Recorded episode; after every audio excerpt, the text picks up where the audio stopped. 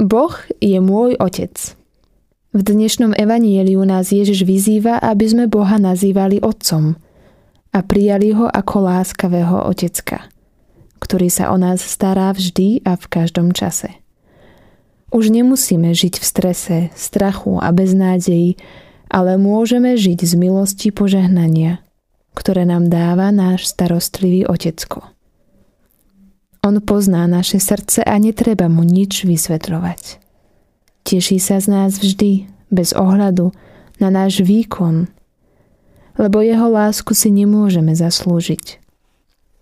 Svetý Pavol však v liste Rimanom hovorí, veď stvorenie túžobne očakáva, že sa zjavia Boží synovia.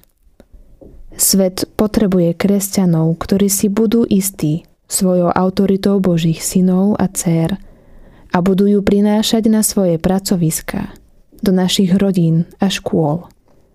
Buďme synmi a dcérami, ktorí budú prinášať otcovú lásku kdekoľvek sa nachádzame.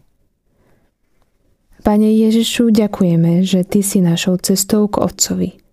Ďakujeme Ti, že si sa rozhodol prísť na tento svet, aby si nám ukázal pravý obraz Otca.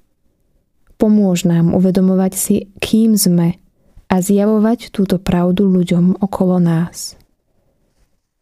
Keď sa budeš dnes modliť, Skús sa chvíľu rozprávať s Bohom ako s Otcom.